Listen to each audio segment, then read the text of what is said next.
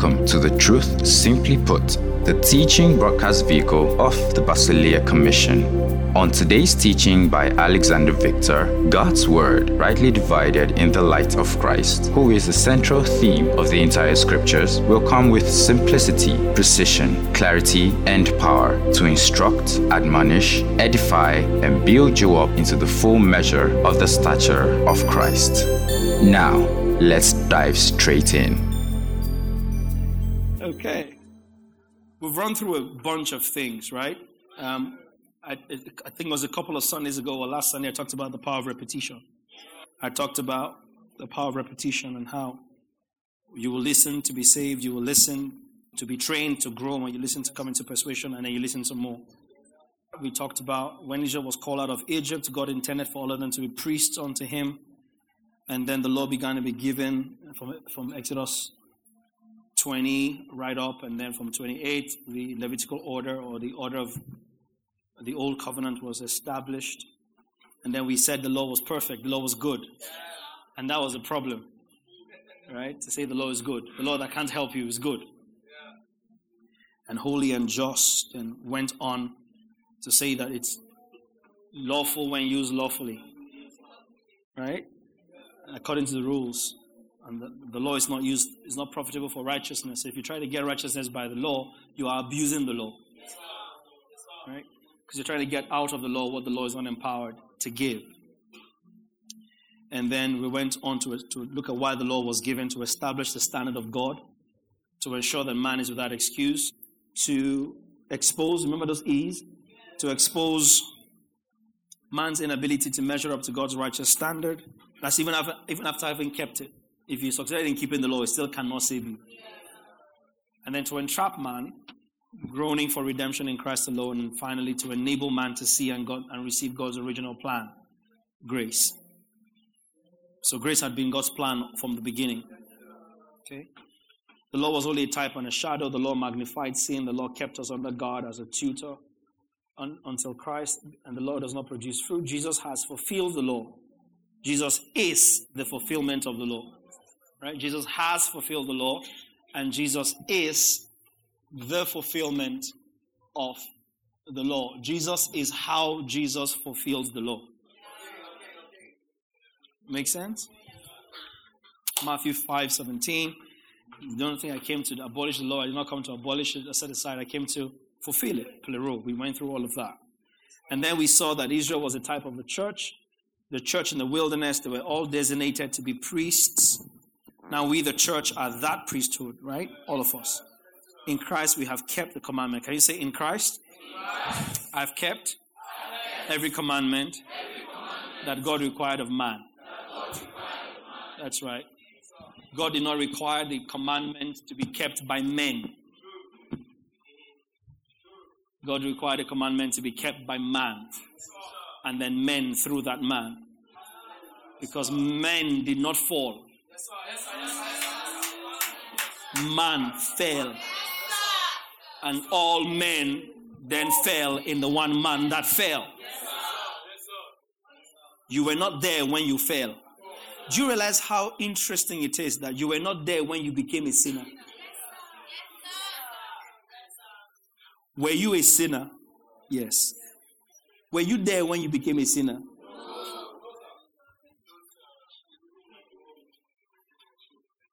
All it took is one man. And everything he gave birth to arrived in the same state as he. So obedience in the same vein was required from the one man. And everybody he will give birth to in the same vein as him. So the law was not given for mankind to keep. It was given for one man to break and one man to keep. Because there was no sin until there was a commandment. Remember that? Remember that? Satan was in the garden, sin was in the garden. That was a very disturbing one. For until this, sin was in the world. Sin did not arrive because somebody spoiled what God did. It, it was part of what was put together. That's right.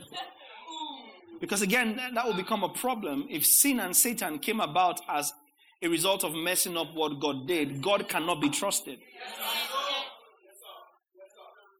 If that God tells me I'm eternally saved, I don't believe him.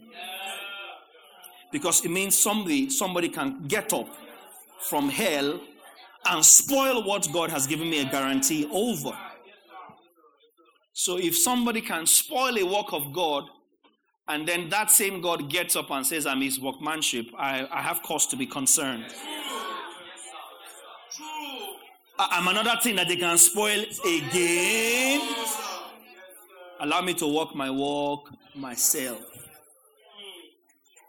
So if we start to sell God as a God that does stuff and then what exists exists because God finished doing it, then Satan comes along and just spoils God's thing willy nilly as he likes at his discretion. He just comes and spoils God's work. Then, then God should be serving Satan. But that's not my God. My God is not reactionary. The stuff happens and then he reacts. That's not my God. Uh, my God is the director of the movie. Yeah. Yeah. And, and when he's done editing, it's even the director's cut that he's working with. Have you heard of a director's cut before? Yeah. Includes all the all the bloopers, all the twists in the in the plots, and every, everything. He has all the perspective. He has all the angles. Has all the angles. In professional climbs, when a director finishes shooting a movie and, and the edit, he has his own cut how he wanted the movie to go. He makes sure he uses all the rushes, all the different scenes that were cut and all that that interwoven into the storyline that were taken out. He edits the film for himself. Because he has all the elements. Does that make sense?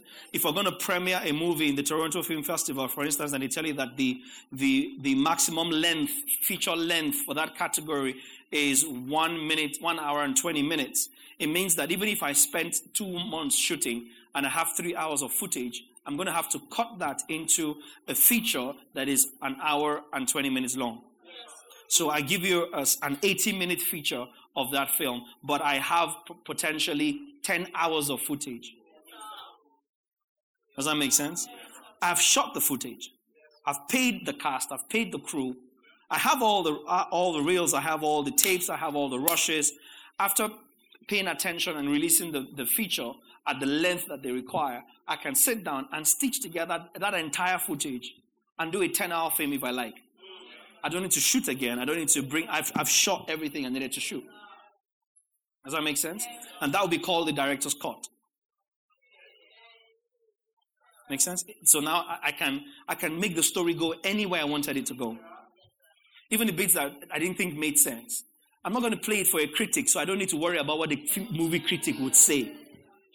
Does that make sense? I don't need to worry about, oh, they will think, oh, this was disjointed, this was too long, that was too short. That's for movie critics. They're not going to, my, my director's cut is not going to be subject to movie critics, so I can give it everything. That's how God is. He is the director, and your life, He has the director's cut, not the feature length.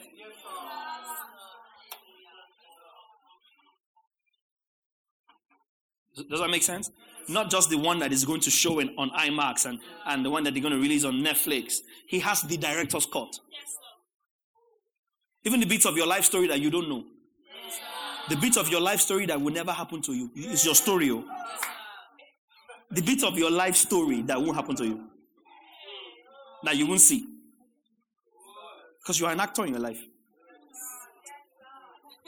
You're the one that's forming director, forming producer, forming script writer. In, your, in the movie of your life, you are an actor.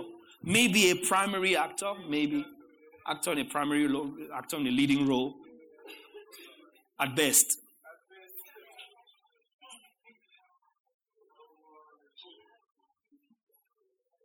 That's how proactionary God is.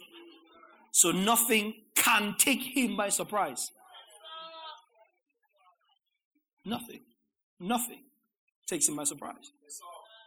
So sin was there in the world. Now, now the serpent was more cunning than every other created thing that God created. So God created the serpent as the serpent. Remember, we, we saw that earlier? That's what scriptures show us. The serpent was created as the serpent on assignment. Oh, yes. It's because he's doing his job that when sons of God gather, he can come boldly among sons of God. How can somebody who is spoiling God's business be coming before God boldly and him and God are having conversations? Because once he shows up before God, angels will arrest him and bundle him into the bottomless pit. But because he's doing ministry,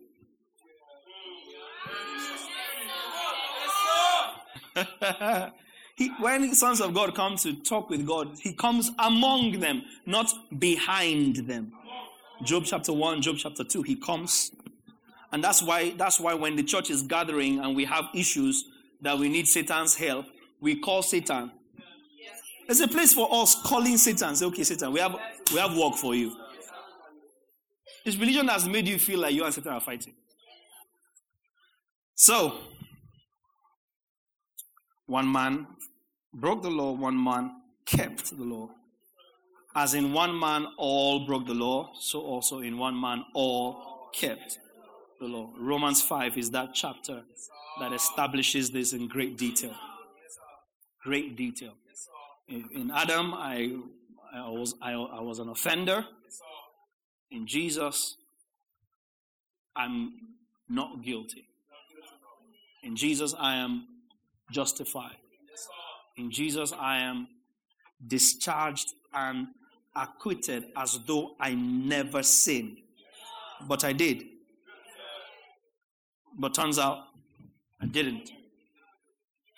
Because God made him who knew no sin to become sin that I might become the righteousness of God in Christ Jesus. So Jesus fulfilled it by his obedience canceling out Adam's disobedience. Right? And then we come to see how Israel is the type of a church. The church in the wilderness, Acts 7, they were all designed to be priests. Right? And now we, the their church, are that kingdom of kings and priests. Right? We are, and the priesthood has changed because we have all become the fulfillment of God's intention for the church. Priests, right? All of us, priests, right? And then we took time to go through all of that, and we said in our parish, all of us, a priest, we only have one high priest of a new and better covenant. We're now new covenant believers, right? The new covenant is not based on any works or anything we do. It's by grace through faith, entirely a work of God. Confers upon us rights and privileges of sonship. And the new covenant comes with guarantees and it replaces the law. That's how we did the journey and got there. So now the kingdom culture or the culture of the kingdom or Christ consciousness replaces the law. Right? While doing that, we also did a detour, and I've talked about this a few times before. Something that's very, very pertinent when we're discussing law and all covenants in the church. Today, Christianity will argue that the ceremonial law was done away with, um, but the moral law is binding. Uh, and, and, and, it's a very, very salient argument, even in theological circles. If you've gone to a theological course, they will tell you that the law is broken into, sometimes they will even categorize it into three categories. They will, they will give you the moral law, which will be the Ten Commandments. They will give you the ceremonial law, and then they will give you the civil or civic law.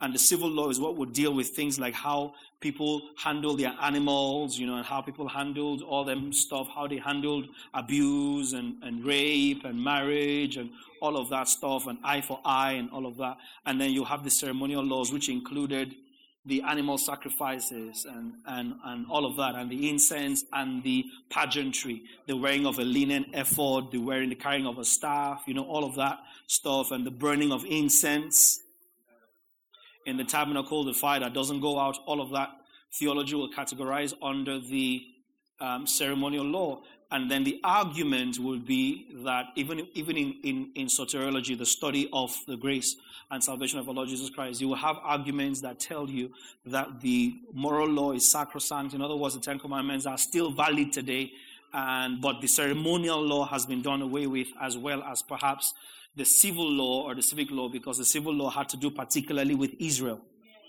It had to do with Israel as a nation. There were people that hadn't been a, a people before. You know, so you can look at it as their constitution, sort of. And so that's done away with, but the, the thou shalt and thou shalt not that form the Ten Commandments are binding today. And that sounds like a compelling argument until you start to look carefully at Scripture and realize that actually the law is not the law in the absence of the Ten Commandments.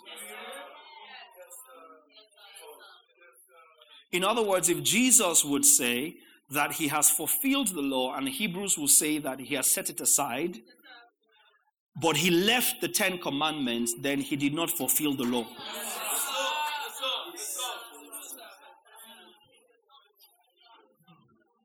Now, I know this sounds heavy, and I understand because we're teaching heavy stuff. Jesus did not do nothing if he left the Ten Commandments. Uh, and before we say things, we look at the scriptures. And let the scriptures speak, not men. Men cannot speak for the scriptures. No matter how high those men are. Or women. Men as mankind.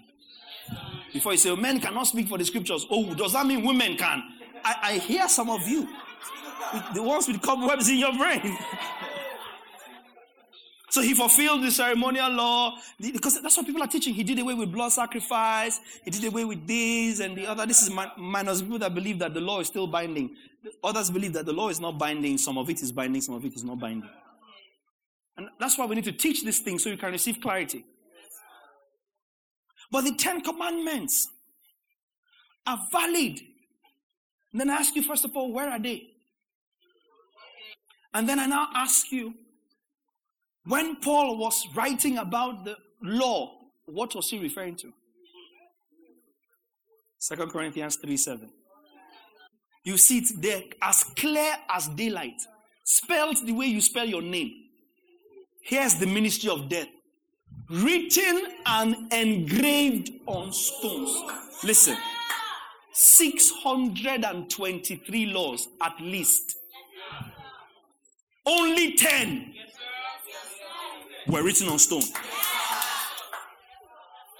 All the ones you are saying you are agreeing were done away with, were not written.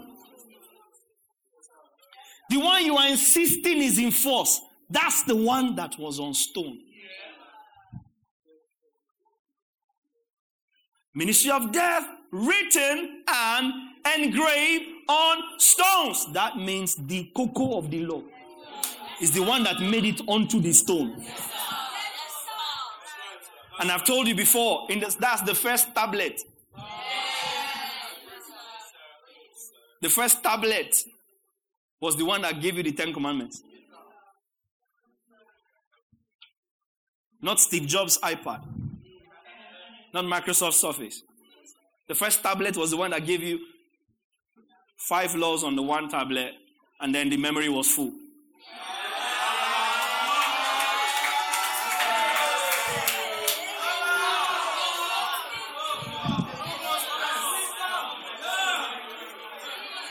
So we had to hew another tablet to take the remaining five.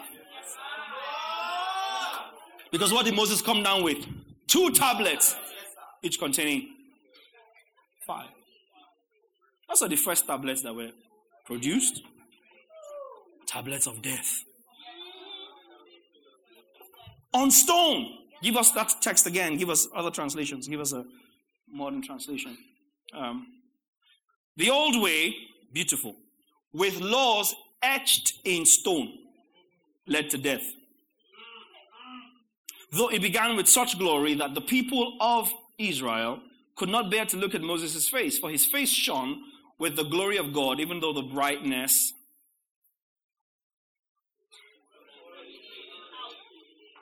So the operating system of these first tablets didn't even last long before they expired.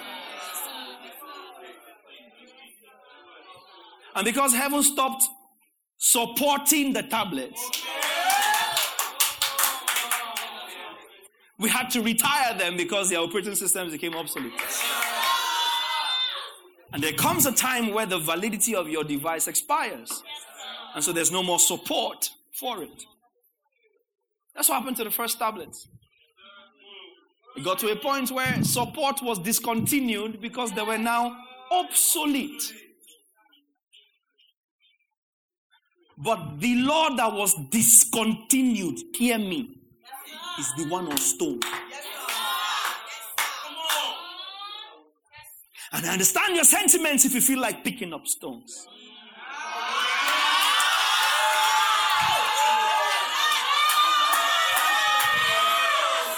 Because I came for the stones, right? Came for the stones. So you're going to feel like picking up stones. Yes, To show it. If the law was discontinued, it's the one that was on stone. The one you want to hold there. And said, this one survived. You lie. It's a lie. And then you hear lame excuses like, every society needs laws. It's an argument. If you haven't encountered certain arguments, I announce to you, you have not started preaching the gospel. By the time you preach the gospel consistently for a while, every roadblock you'd have encountered it. And then you'll be ready to have an answer to them that ask you. Whatever hope you profess. That's why, listen, preach the gospel, preach the gospel, preach the gospel, get stuck. Tell them, I will come back tomorrow. Go back to your teacher, say, I got stuck here. Get equipped, go back and look for them again. That's how you grow. Don't run away from a fight. Teach when you get to a point where you're stuck. Say, you know what? I, I don't think my teacher has taught me this. I think I need to get clarification. We'll, can we adjourn? We'll continue tomorrow. We're, we're, we're all here. That's how you sharpen and cut your teeth in the gospel. It's by reason of use. Hebrews 5. Because if you're teaching the gospel regularly, you'll encounter all the arguments.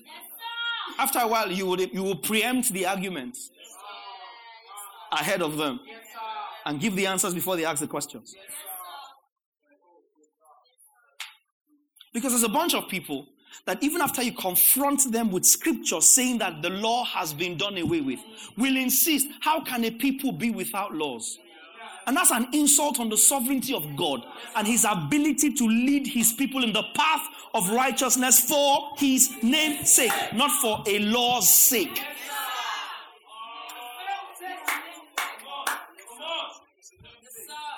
So, a God that cannot hold his people in order is not a God that can be trusted. That's a very lame argument, very un- unbiblical unscriptural argument. And we know that Jesus paid the price, but people need laws. So now God is afraid of the people that they will spoil his business. So he. No, but the laws that were done away with is at the very core. Because when you strike the shepherd, that the sheep scatter. All the other 613 were getting strength from the 10.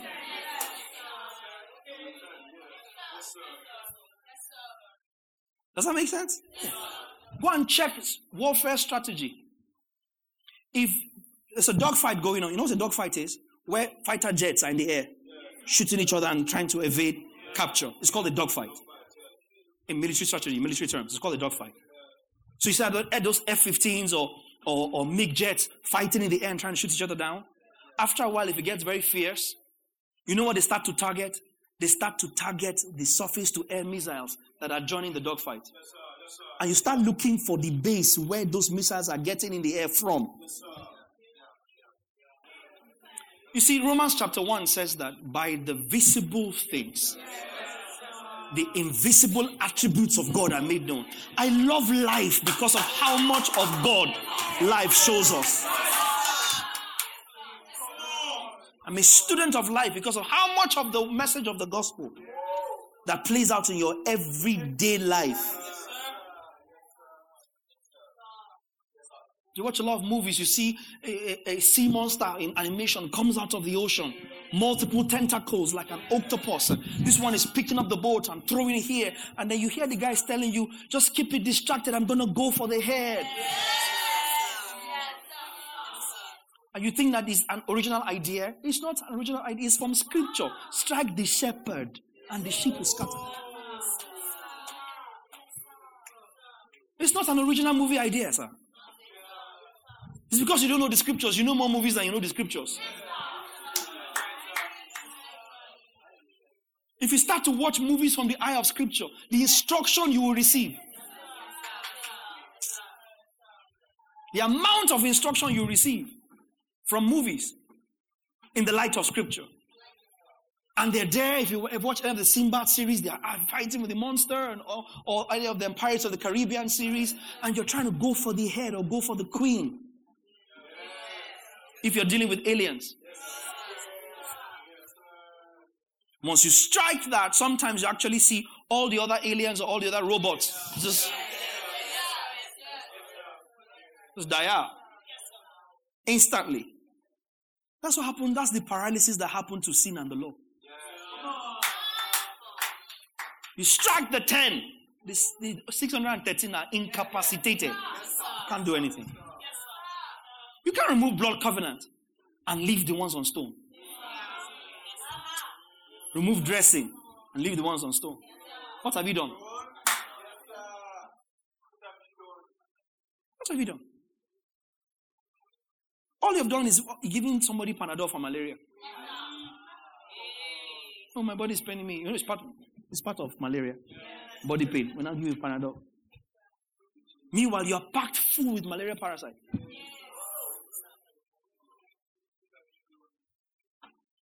But if the ministry of death, written and engraved on stone, that's the one Jesus came for. Moses told you, it is written, mm-hmm. thou shalt not commit adultery. It's on stone. Mm-hmm. That's the one Jesus came for. Then he now says, but I say to you. Mm-hmm. So even when he starts attacking the law, he starts upsetting what was written. on stone. In fact, at the point he upends the entire law and he says, Love the Lord thy God, all your heart, and mind, your soul, and strength. Love your brother as yourself. On these two, hang all the law and prophets. Yes, Yes, sir. So, yeah, how, how are we going to live if we take away the Ten Commandments? If God could not figure it out, then he's dumb.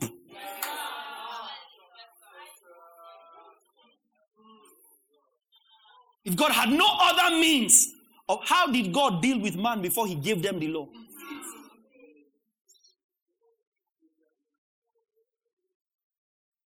How? How did he deal with man before man broke the law?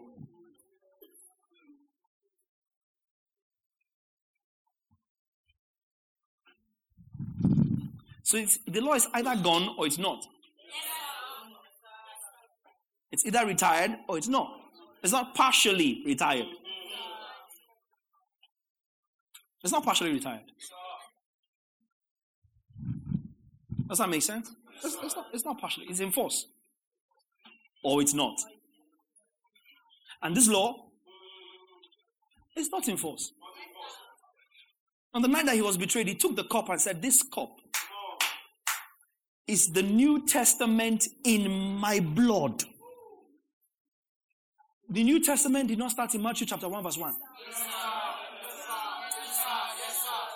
It didn't start in Matthew 1 1. So the fact that Malachi transitions and you now go the New Testament. Matthew chapter 1, verse 1 is in the Old Testament. Yes. The birth of Jesus, Old Testament. Eighth day circumcision, Old Testament. Traveling to Jerusalem with his parents for, this, for, this, for the feast, Old Testament. The New Testament started when he said, the old one was finished. For of necessity, a will is not in force until the death. So your father writes a will and says, Upon my death, I will that my 1,000 hectares of land at um, Eko Atlantic or Banana Island. Your singular prayer point from that day will be Father, what is my father waiting for? Die.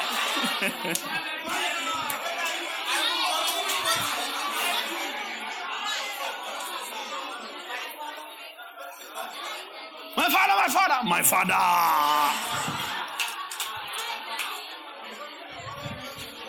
You hear us asking God questions. Has he not lived enough?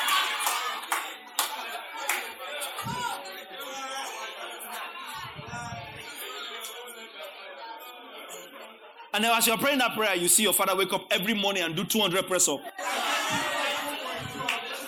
And then jog five kilometers. Play golf in the evening. Play lawn tennis on Saturday. You know that your father will be here for another 80, 82 years. That was what frustrated the prodigal son. Got up and said, The way I'm looking at this, my father, he will not die.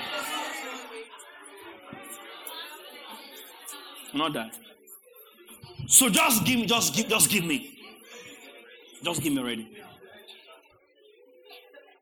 So until the person who wrote the will dies, the will can't take effect. It's not just you wanting the will.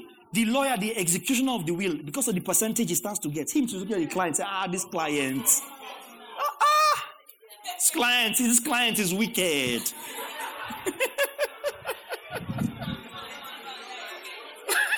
Can the client be living this long now? How, how do you expect us to, to get paid? Because there's a percentage of execution, executing the will that will not come into effect until that client dies. So Jesus, the old covenant, the old testament, the old will was in force until Jesus died and sparked off the new will. So when he died, he says, Once I die, my righteousness, they can have it.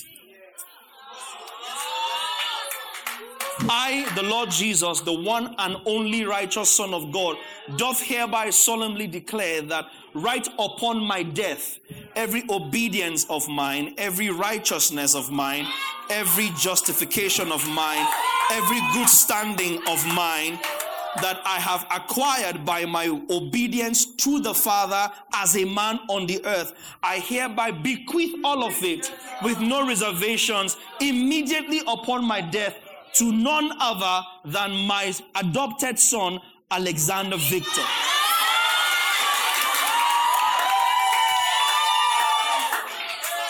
And the moment I saw that, me too, I joined the voices from eternity crying, Crucify him, crucify him, crucify him, crucify him, crucify him, crucify him, crucify him, crucify him, crucify him, crucify him.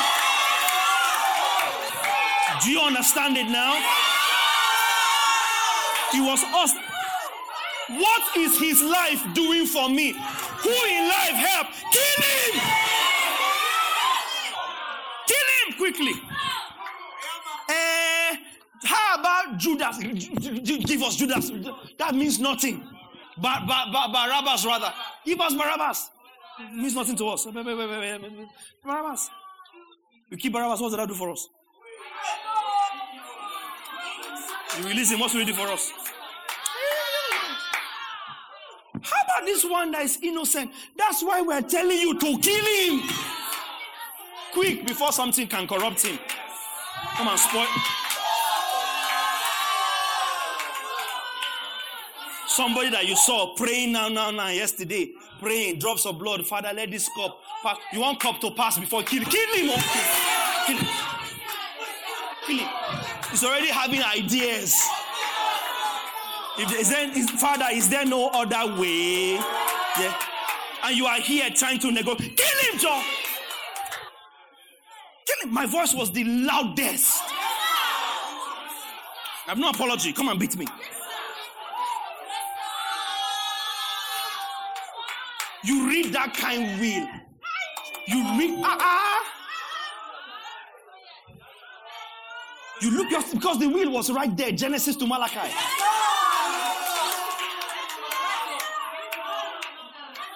It just could not take effect because Jesus had not yet died. And I'm reading it, I'm seeing ah, ah, that the Lord has laid upon him the iniquities of us all. He was bruised for my wait, he was he was bruised. Why is he still alive? You will not suffer your holy one to see corruption. You will not abandon my soul in the dead. No be person we don't dead. Now they pray that prayer. Have you dead? Please, can you go and quickly dead? See, you hear stupid questions. Now me kill Jesus. Now me kill him. You be no no. Let me kill him. And while we killed him, the will takes effect. Satan thinks he has won. He can now steal what we have received. He now comes as the executioner of the will that wants to play us. As the will took effect. You see, I keep telling you guys, if you watch movies from the light of scriptures, haven't you seen where somebody died, then the, or oh, they say he's dead, the brother now married the wife? After like 18 years, brother just showed up. And he seen his wife with his brother. See what happened? I thought you were dead. Your coffin was there. In camp, I saw you with my.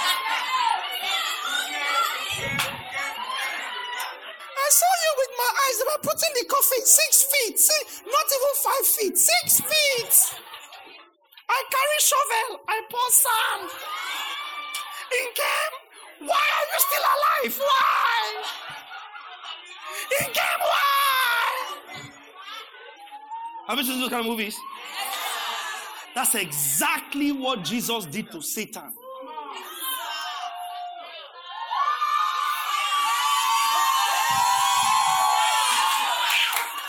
He died. Will started. We entered righteousness that cannot be reversed. Then Jesus shocked everybody, woke up. By the time he's waking up, the will has already been executed. Cannot be reversed. Now, this Jesus that now woke up, guess who he is now? A ghost, a spirit, protecting you, hovering over you, ensuring that nothing tempers with his property that you have come into. Where did you get your news of ghosts from? Because there's actually one ghost active. One. One. There's only one ghost that is active. He's called the.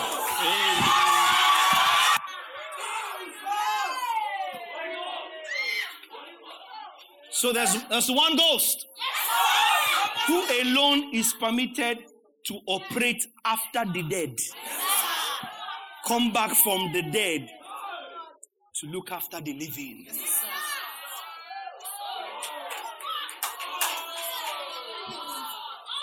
Only one ghost of a dead man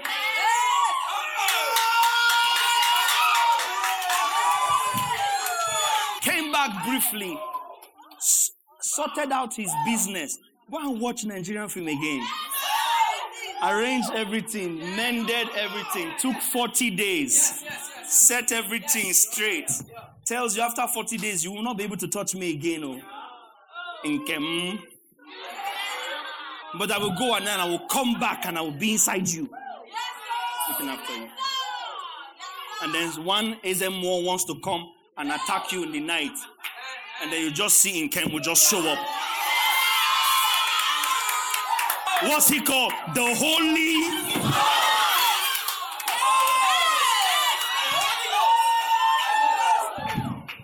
Protecting, preserving, sustaining, defending, guarding. The Holy Ghost is the proof that I inherited the will.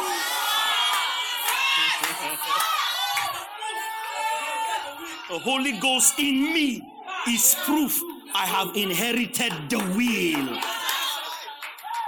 And the will I inherited is not the old one, it's the new one. So we are believers and ministers of the new covenant, New Testament, enforced by He whose spirit is alive. The Holy Ghost.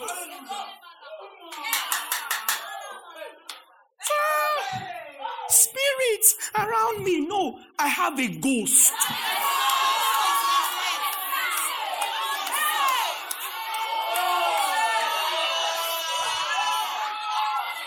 Active ghost. The spirit of a dead man is guiding me.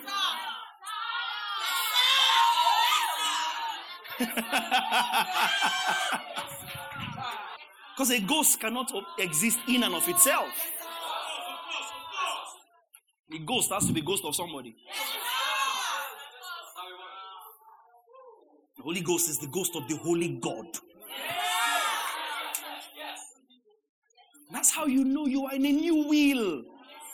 No one can mess with it.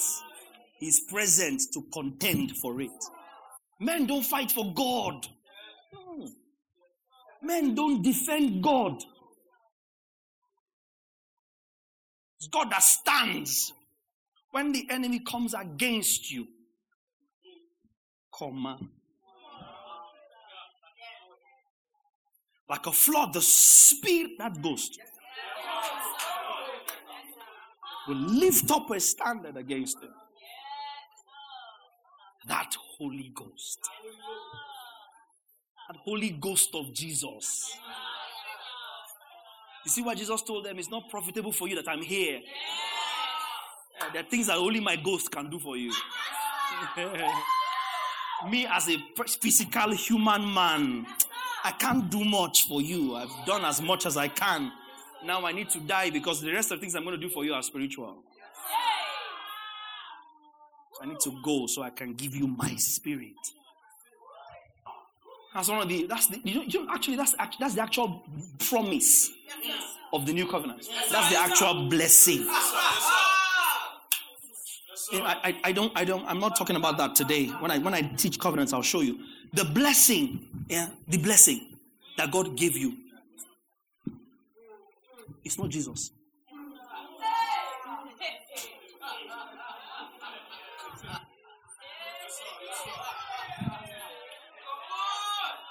Actually, actually. It's not Jesus.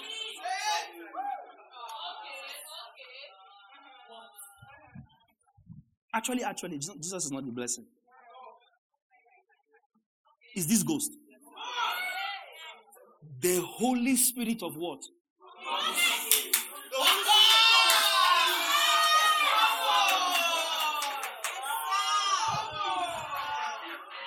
The son, the son just had to come first. Die to make way for Holy Spirit. That, that's what God actually promised Abraham was that it shall come to pass in that day. I shall pour out my son.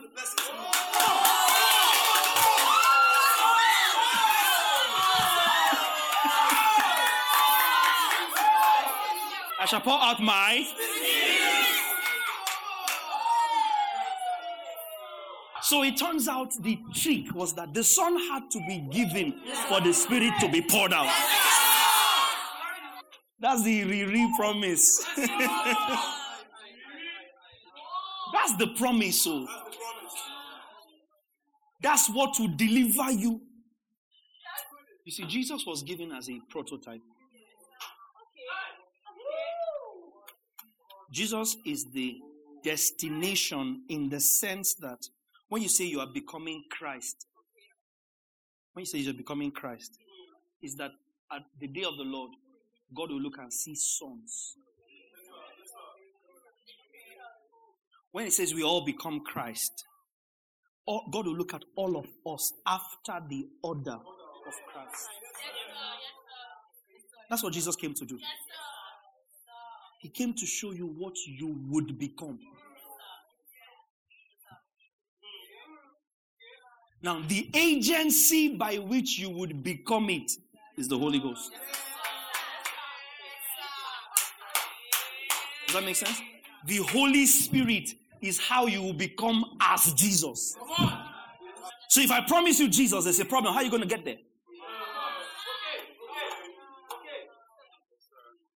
Because when I, but I promise you the Holy Spirit, as you receive the Holy Spirit, He will not do anything other than deliver you to becoming as Jesus. Because He is the Spirit of Jesus. And because Jesus died to release Him to execute His will, everything that belonged to Jesus now belongs to you. And the Holy Spirit of Jesus hovers to ensure that's what the case is. That's the promise. That's the blessing. That's the blessing of the New Testament or New Covenant. And that's why this blessing could never be walked into in the Old. Because the stark difference between the Old and the New is that one of them did not have a spirit undergirding it. Does that make sense? What you saw in the Old Testament was, were pockets of the ministry of the Holy Spirit. Pockets. He didn't dwell in anyone. The one time he tried to dwell briefly in David, David tried to kidnap him. We have finished what Holy Spirit came to do. Give us Holy Spirit. David said, Don't take your spirit from me. Ah.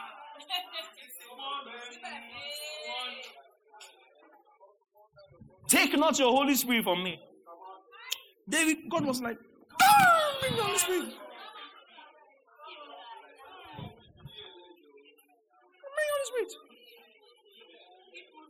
Small spirit you saw without Jesus, want to, want to hold him. Join everybody else waiting for hope, John. Because you had big eyes. Because David had big eyes.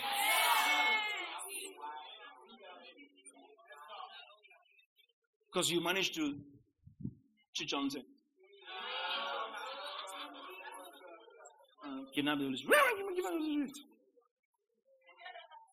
So the marked difference between the old and the new was that the Spirit of God just, he was in pockets in the old. But in the new, he tabernacles in men. He tabernacles in men. A boast no saint in the Old Testament had. Yes, sir.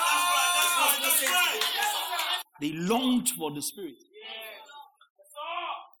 That's why Peter in Acts 2, my God, I love God's word. That's why Peter in Acts 2 will get up, say, Men and brethren, we're not drunk as you think we are. It's only 9 o'clock in the morning. What you're seeing is what was prophesied. So, and this is the guy that wrote these mysteries that angels desire to look into. It's Peter, Peter, later. So he stood and said, No, this is what was written by the prophets, that it shall come to pass in the last days. So, what were the prophets looking for? The accurate answer is not Jesus.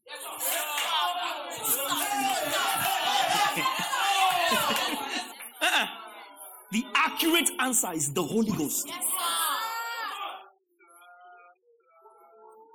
Who would make them as Jesus? Not, but they were looking to receive Jesus, the Messiah, so they missed him. Can you handle this? The promise is the Holy Spirit. That's the game changer. So when he came upon, Peter shouted, This is what Joel said, this is what the prophet said. Oh. So all along, what were the prophets and the fathers looking a day when God will dwell in men. Not a day where God will be with us.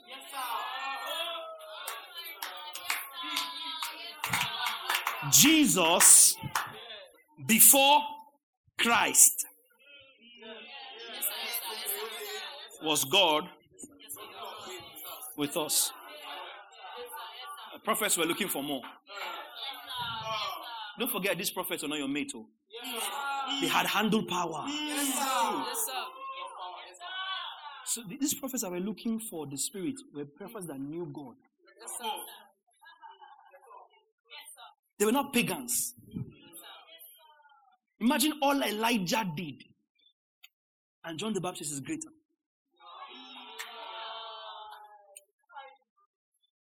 John the Baptist did not do any miracle.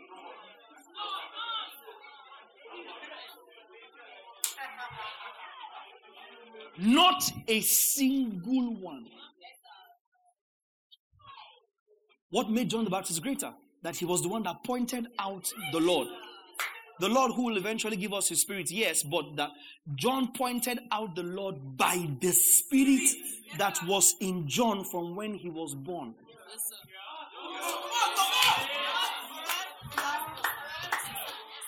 That is why stuff was happening in the belly of Elizabeth and Mary. Because scripture said that the spirit that was in John was what will identify Jesus. So, in the flesh, on earth, John possessed the Holy Spirit before Jesus. It was by the Holy Spirit in John that he identified Jesus as the Son of God, the Lamb of God. And that is something that no other prophet had operated in.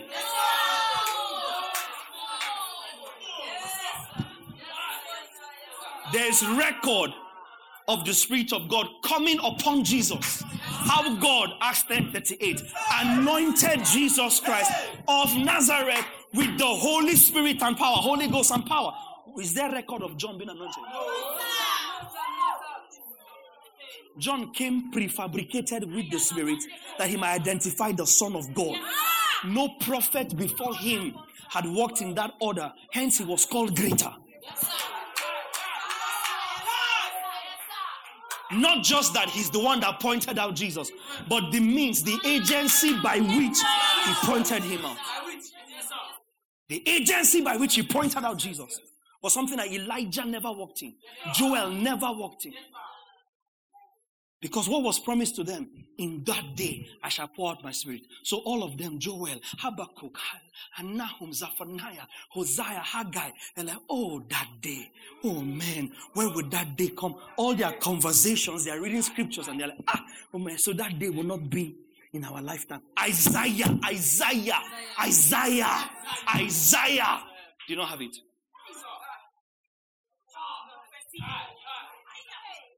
And among them, there are conversations to be, wow, that day. Can you imagine a life where people are full of the Holy Spirit? That was their conversation. What you are playing with now. Yeah. What you are refusing to pray. You don't want to pray in the Holy Ghost. You are shy. You are afraid. You are forming. You are forming fine boy, fine girl. Your fathers were like, ah! Can you imagine what it would be like? That it's not that day that Holy Spirit is not just coming to help us do a particular thing and then go back. Ah, Isaiah will ask Haggai and they will ask Nathan, Can you imagine what it would be like? Where if, if God is doing this much with us, Holy Spirit just coming and going and coming and going.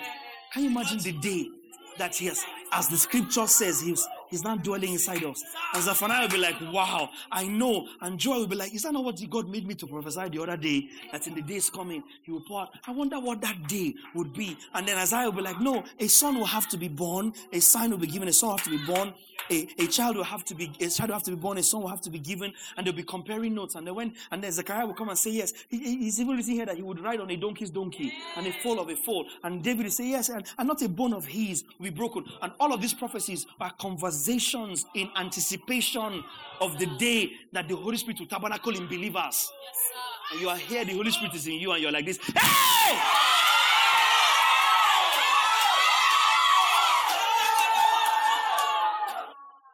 That was the promise.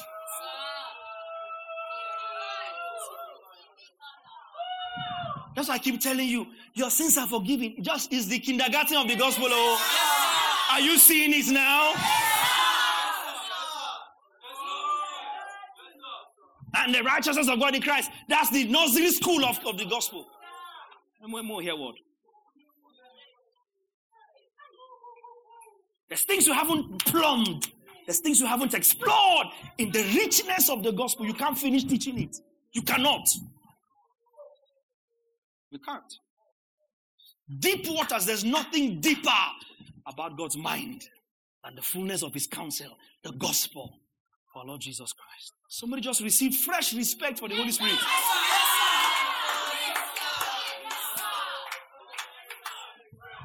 God in men. You learn things like this, you, you, you develop hatred for carnality. Nobody will tell you to carry yourself properly. Nobody will tell you to place premium on yourself, your body, your mind. What you're carrying for free at no cost is what took generations to come into. And these all died, not having obtained. I'm so glad I'm not an Old Testament believer.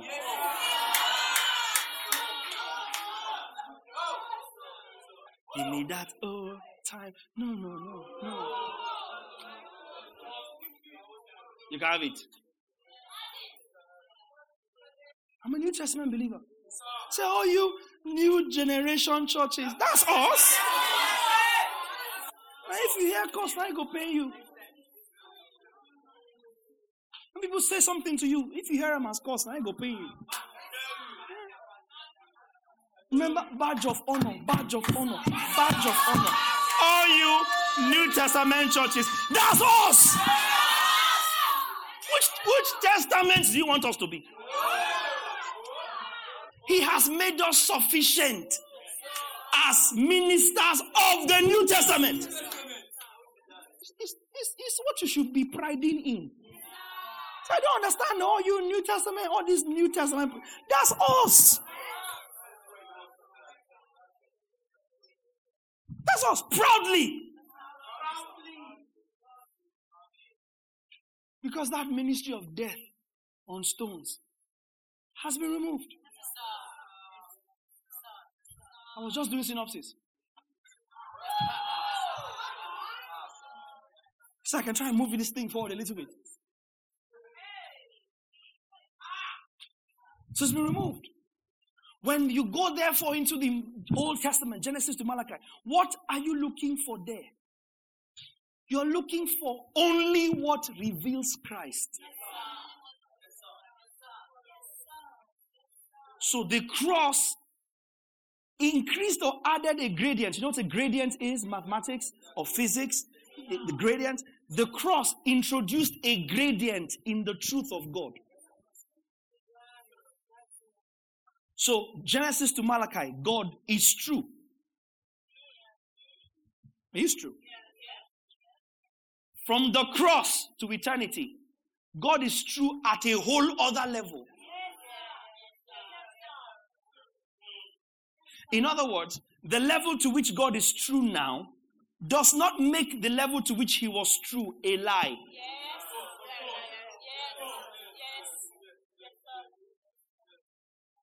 See why sometimes you need small brains to understand scripture.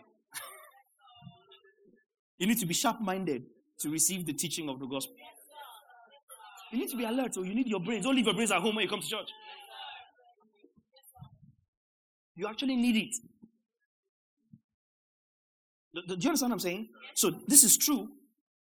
And that is not, that, that's not necessarily truer, but it's true on a whole other level that this truth could not handle. So Jesus would tell his disciples, John 14 or John 16, I think it's John 16, he says, um, I have many other things to tell you, but you cannot bear them now. John 16, 12. John, Jesus has been speaking and speaking and speaking and speaking, and everything Jesus was saying is true. How do we know that? Because he, he said he's the truth. We know what Jesus was saying is true because Jesus said he is the truth. The way, the truth, and the life. Two, two chapters earlier, John 14 and verse 6. Uh, so he was teaching them so many things, and all the things he taught them were true. Then he gets to, to, to, to 16 and 12, and he says, I have many other things to say to you. Now, the things that he wants to say to them, are they true? Can this level of truth handle that truth? Are the truth he wants to teach them that he cannot teach them, are they going to make a lie out of this? So the cross introduced a gradient of truth. So it took truth, it took what is true to a whole other incline. So a lot of people are trapped in the initial truth.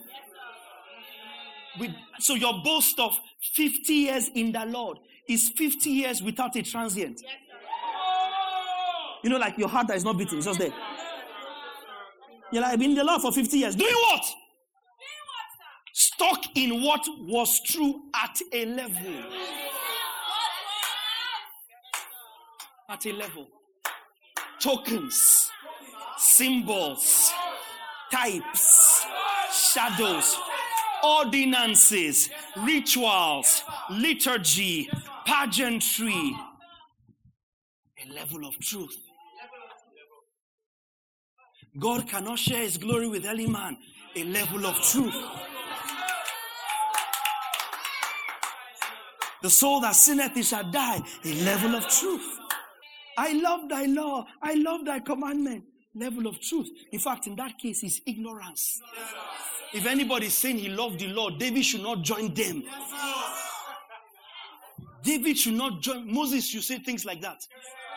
Joshua should say things like that. David, shut up. You love which law? Which law did you keep? Which law didn't you break? Which law survived your ministry, David? I love thy law.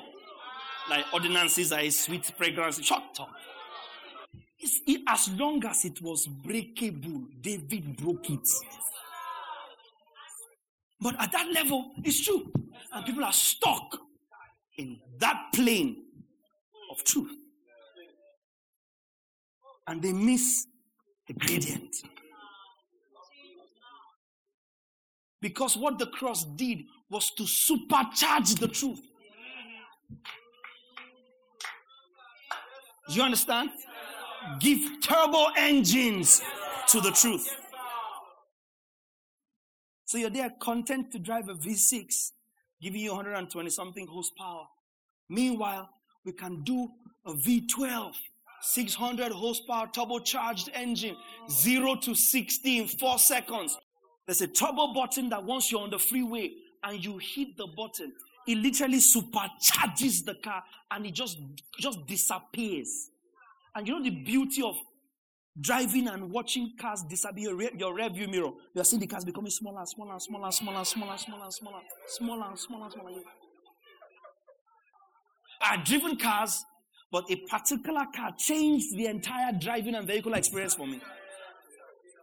And I would have had no idea that there was a gradient to my vehicular experience.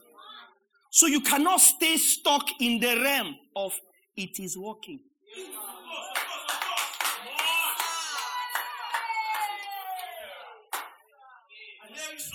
That is just one plane of truth. Uh, that's, how, that's how you're handling your salvation. I've been in that Lord for 40 years. We have been very steady. God has been good to me. You have not grown. Because you got to the swap and you missed it. Okay, who got that? Who got that? So Jesus tells them there's a whole other experience you can have. John 16 12. There's a whole other experience you can have. I, I, I came to give it to you, but right now in this current state, before the cross, you cannot handle it.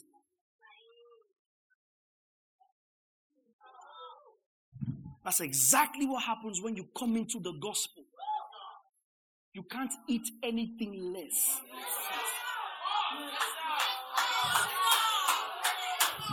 You, start to dis, start to disturb you. Start to disturb you. What is this? What was this? Because it, it introduces a gradient of truth. Your previous experience was true, but this new experience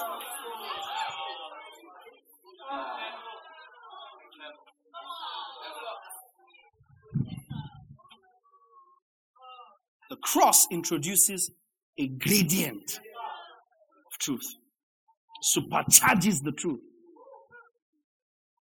And once you engage at that level, you can't do any less. You look at yourself and wonder how you survived those years. And then you now laugh at yourself for how you felt spiritual in those years. Who understands what I'm talking about?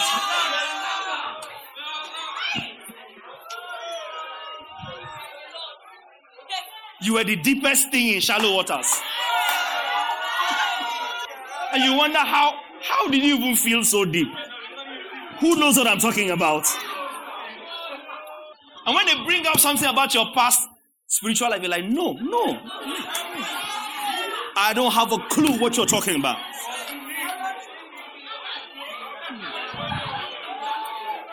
And that experience was true.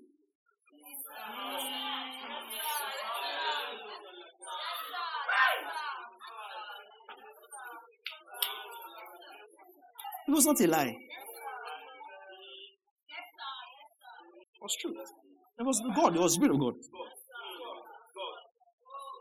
At my level of understanding, which is to say at my level of ignorance. It's a matter of perspective.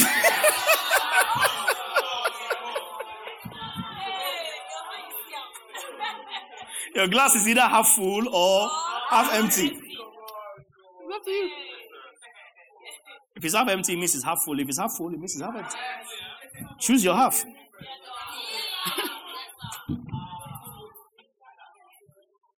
Depending on my level of understanding or level of ignorance. It was true. Then I began to see light. Hey! Who wrote this kind of dumb song? You know the funny thing? The unction that accompanied the song died the day I received light.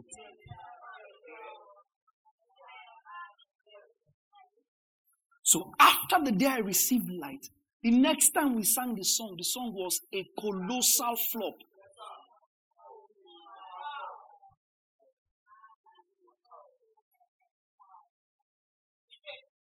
You just know, okay, you have inclined in truth bury that song.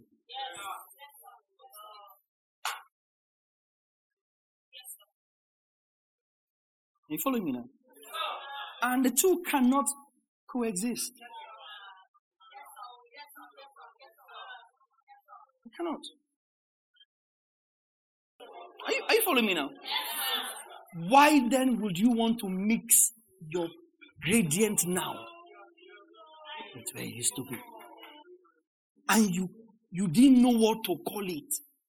You now chose a word balance. And it's the same you that will still stand in the yard of your house and say, This life, no balance. You know the life, no balance. But you want to balance God with inferior materials.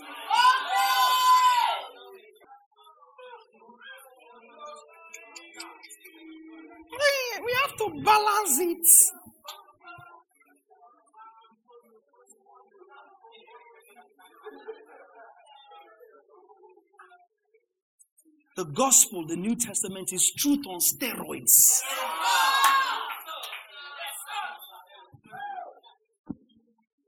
It's truth on steroids.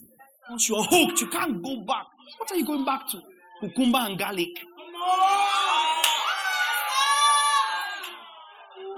Because that was all Egypt had to offer. Of all things, you didn't say guava and apple. You didn't say strawberries.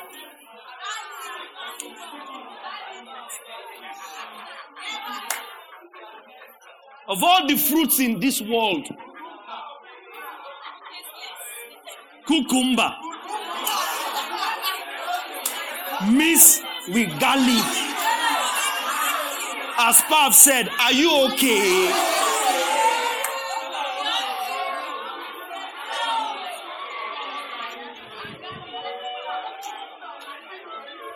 Did even manage the cucumber with granules? You chose garlic. Shewa, okay.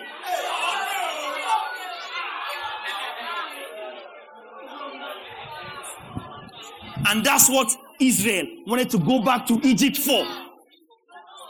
So next time somebody is telling you balance, may the taste of cucumber and garlic fill your mouth. Some things just don't mix. Tell a neighbor that slowly. Some things just don't mix. Tell the other neighbor. Are you being schooled tonight? So the law is done away with. The kingdom culture replaces the law. If we're going to engage with that previous iteration, that previous, for lack of a better word, version of truth, it will have to be what complements our new gradient. We're not pulling our new gradient back to what was. We're going to glean where we currently are out of where, where we were. Because there were things left where we were that we couldn't access because we didn't have the apparatus to do so. Does that make sense? But now that we are better equipped, you follow me now? So this is a very graphic day. So you watch movies, if you watch any of the the um, um, adventure quest movies, you see where somebody discovers something but doesn't have the tools to excavate and get it. So they bury it or put a landmark or something and then go and prepare to get the right apparatus. The kingdom of God is like a man who found a pearl.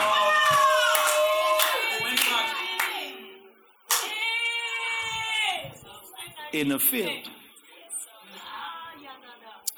And he buried it nicely. Went away. Sold all he had came back, bought the field for the treasure. You know why? That guy must have stood there and went, No, be only this treasure, did this field.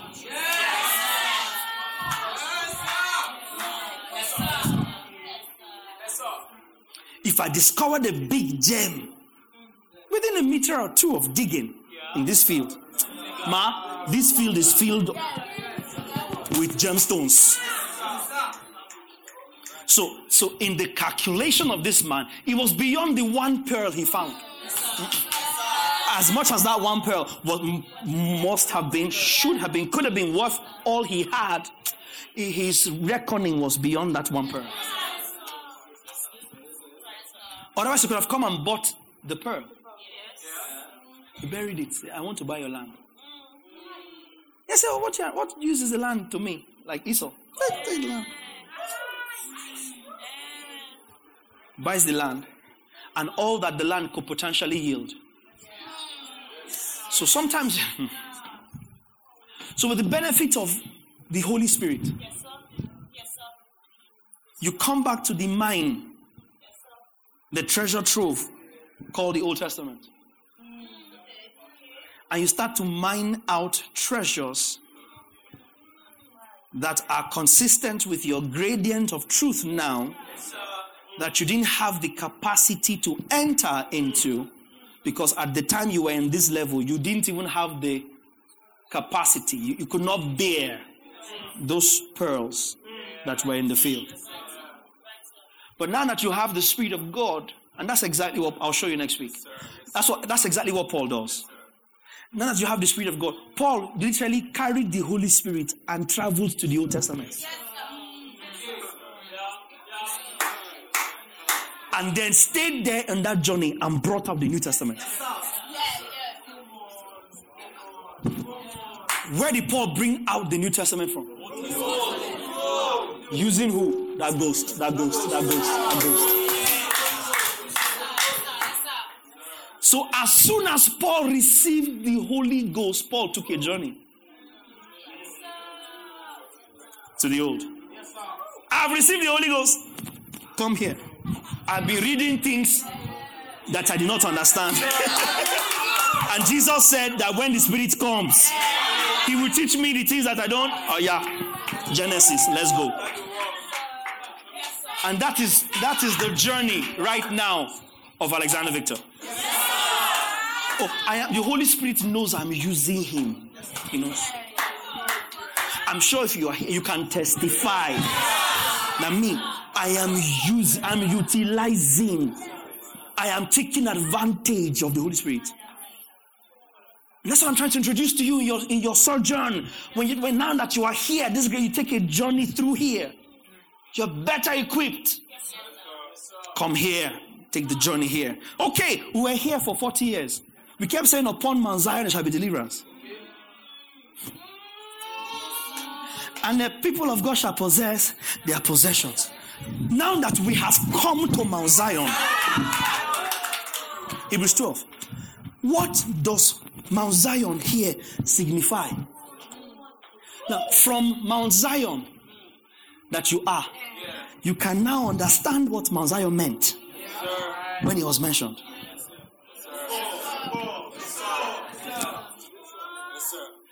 You actually then find that there is more juicy meat in the Old Testament. Because the Old Testament was the new concealed. Where did we get the new out of?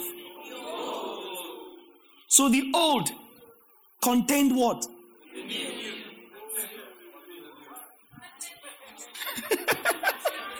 because the new was found where?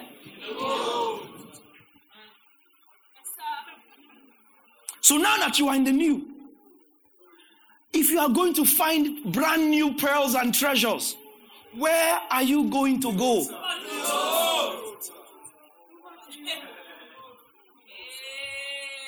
Because what is in the new now is just what has been revealed. Paul did not write it all.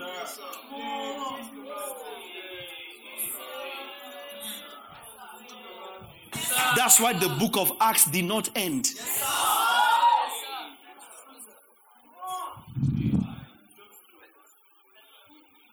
Because it is still being written.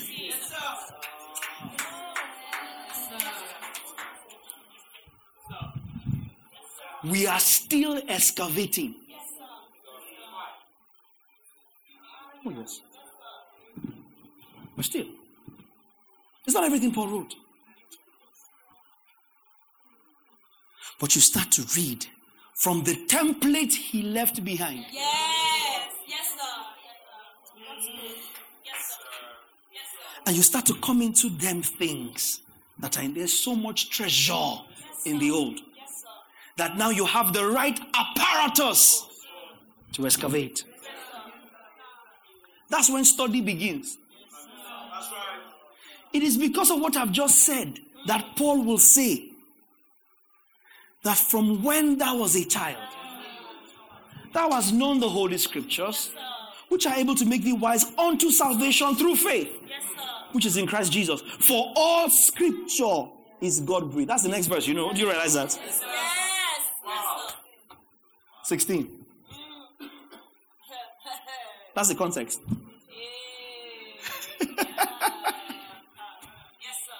From when thou was a child, thou hast known the Holy Scriptures able to make thee wise through faith, unto salvation through faith, which is in Christ Jesus. All Scripture is profitable. Yes, yes, yes. That means if salvation is your focus, all Scripture can deliver it to you. Yes, sir. Yes, sir. Thou hast known the Holy Scriptures, which are able to make thee wise unto salvation through faith, which is in Christ Jesus. Well, hold on. Salvation through faith. Which is in Christ Jesus. Genesis to Malachi. So you can read the Old Testament and see Christ crucified. Yes. For as Moses lifted up the serpent in the wilderness, so also shall the Son of Man be lifted up. So if you are reading with the right lens and you saw Moses and serpent, what should you have seen?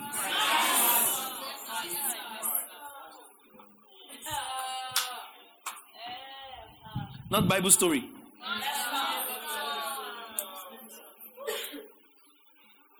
So J- Timothy read G- Genesis to Malachi and received wisdom for salvation through faith which is in Christ Jesus. Uh, now that you have the Spirit of God, use him and read Genesis to Malachi again. Yes, sir. Are you following me now? And, and, and we, we look, we'll start looking at it from next week. You see how Paul starts to write and straight to even Peter from, from his first message in, in Acts 2. As the Holy Spirit came upon Peter, light came upon all the scriptures he knew that he didn't understand before. Have you noticed? From Acts chapter 2, the minute Spirit of God came upon Jesus spoke to people and they did not understand what he said. Peter and the apostles did not understand what it meant that Jesus was going to die and resurrect. They did not. Peter rebuked Jesus for saying such nonsense. But the minute ghost came upon him, light flooded all the scriptures he knew in the Old Testament. And boom, a gradient was introduced. And he starts to interpret all he knew in the light of the new gradient. First thing he said, he said, We're not we're not drunk, it's only nine o'clock. Yes, sir, yes, sir, yes, sir. First, first thing he said, This is what Joel prophesied. Instant it was not Jesus that showed him.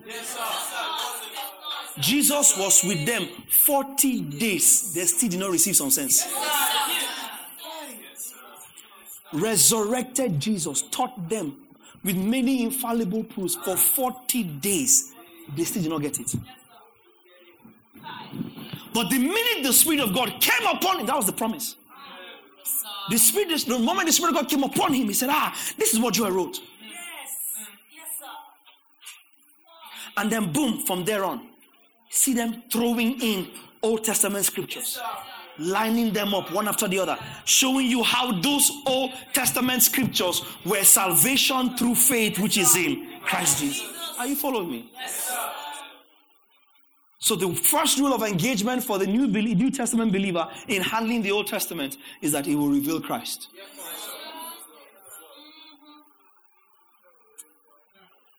Have you learned anything today? Let me just stop here. Sometimes I, I don't I, I don't like to touch certain things because they are big themes and there's so much that we there's so much that we're gonna have to teach over over time. Trust that we're teaching by the Spirit of God and and go and check when we teach. Is that good? I said something today and it sounded like a shocker when I said the Spirit of God was upon Jesus, upon John before Jesus. So we were really shocked by that.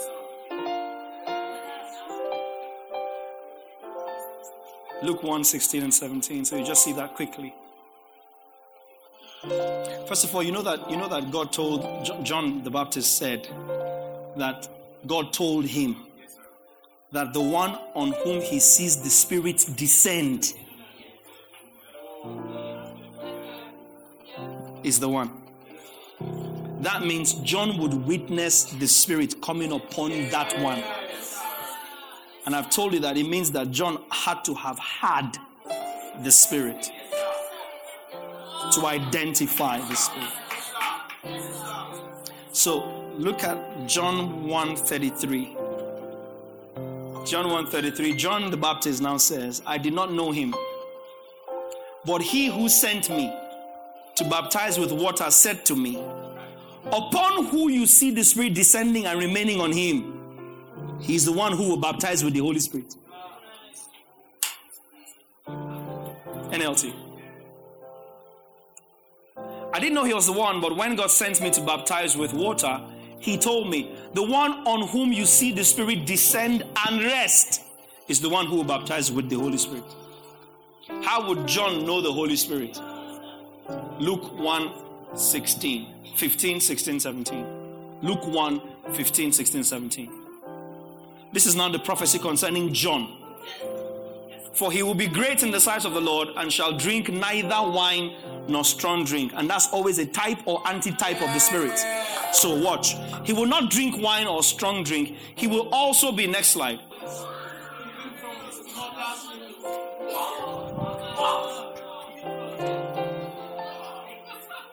It, it, it, it had to be that for him to know that that's the Spirit coming on Jesus.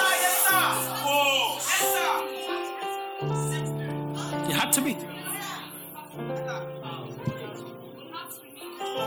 So that's John was born and lived for one assignment to identify Jesus by the Spirit. Now, this and out. This is not the baptism of the Holy Spirit. oh.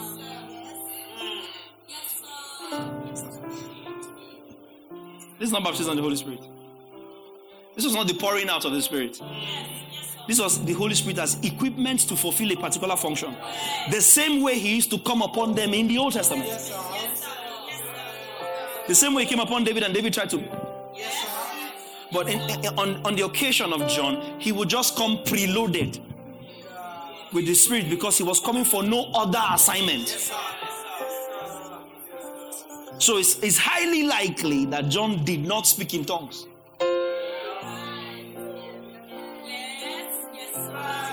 Because the Spirit never came upon. Do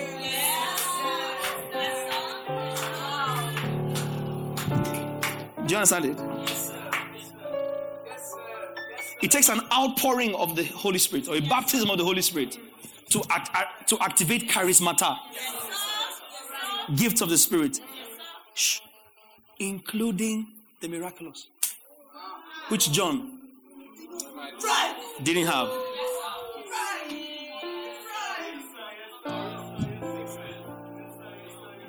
But he had the Spirit within.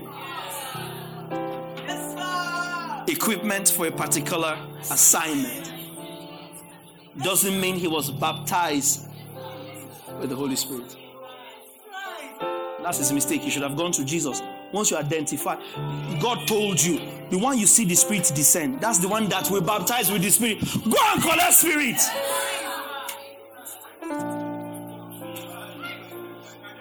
In other words, the Spirit was in him preloaded for that singular assignment.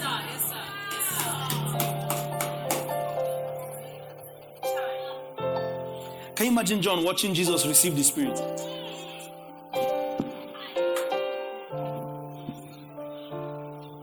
So when we say things, go back if you're new, even if you're not new, just go back and flesh them out in Scripture. You see that it's there, it's there, it's there. Trust what the Lord is saying and go and search it out. And find it, it's there. It's there. Does that give added clarity for somebody? Awesome. You go ahead and just give God praise.